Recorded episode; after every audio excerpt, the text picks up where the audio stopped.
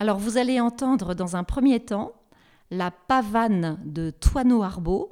C'est une pièce chorale à quatre voix du XVIe siècle. Et c'est une pièce qui se danse. D'ailleurs, pendant le festival, euh, on avait un danseur spécialiste de ces danses-là qui, nous l'a fait danser, Nicolas. Et euh, c'est donc interprété par la chorale de Pirouésie. Et puis, vous entendrez dans un second temps cette même pavane sur laquelle des quatre couplets ont été composés par ce même Nicolas, notre professeur de pavane. Et euh, Nicolas a écrit ces couplets lors d'un atelier d'écriture avec Agathe.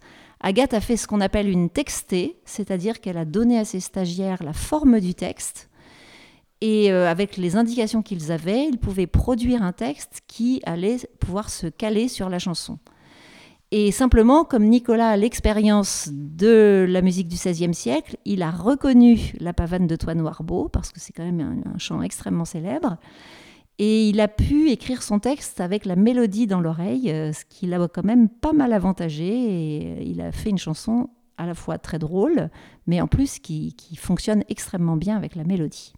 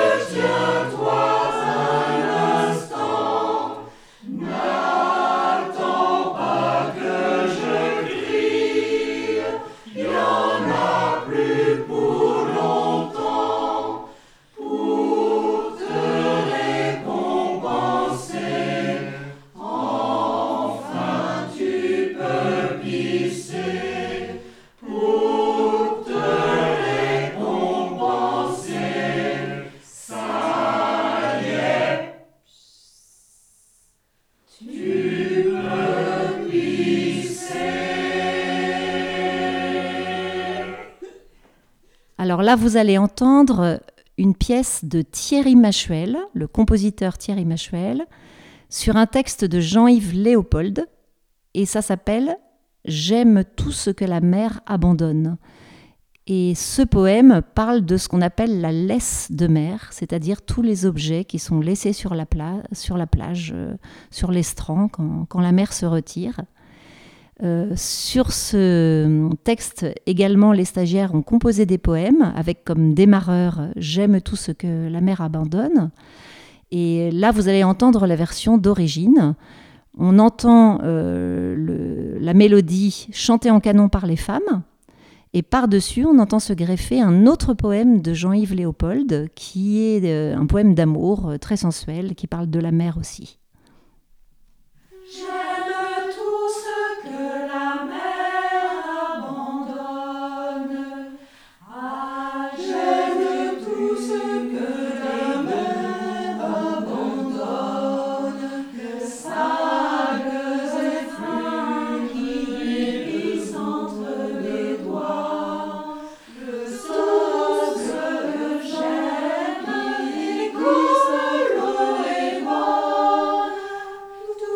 Amen.